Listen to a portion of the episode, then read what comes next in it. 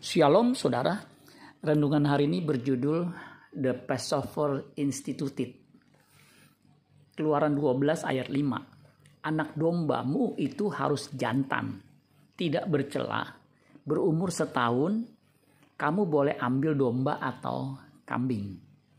Ayat tersebut di atas itu di bawah perikop berjudul tentang perayaan Paskah New King James Version itu memberi judul The Passover Instituted.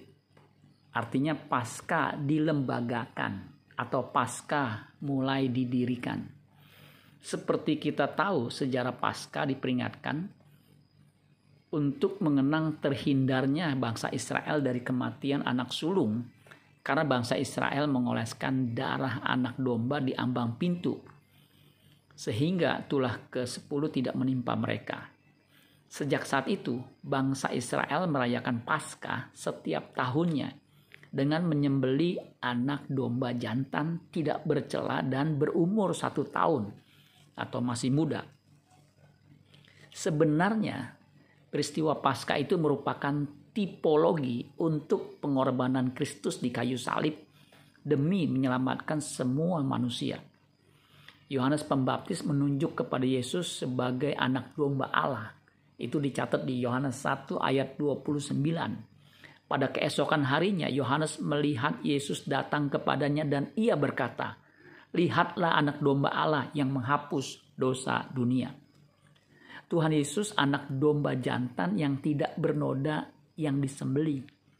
Kristus disalib pada usia muda yaitu 33 setengah tahun 1 Korintus 5 ayat 7 dikatakan buanglah ragi yang lama itu supaya kamu menjadi adonan yang baru sebab kamu memang tidak beragi. Sebab anak domba Paskah itu anak domba Paskah kita juga telah disembeli yaitu Kristus.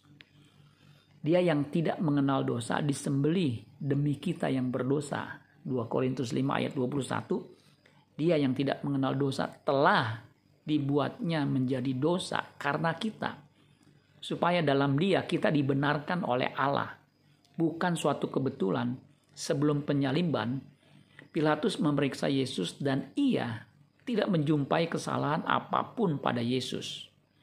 Itu dicatat di Yohanes 18 ayat 38, Yohanes 19 ayat 4 dan 6. Kita yang sudah ditebus oleh darah Kristus ditempatkan supaya kita juga hidup kudus tak bercacat celah.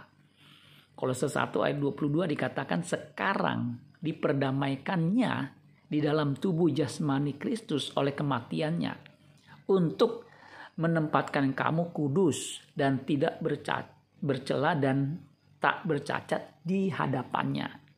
Jadi, waktu kita menerima Kristus sebagai penebus, kita harus merespons dengan berjuang untuk hidup kudus tidak bercacat di hadapan Allah Bapa. Inilah agenda kita satu-satunya dalam hidup kita. 1 Petrus 1 ayat 15, tetapi hendaklah kamu menjadi kudus di dalam seluruh hidupmu, sama seperti dia yang kudus yang telah memanggil kamu.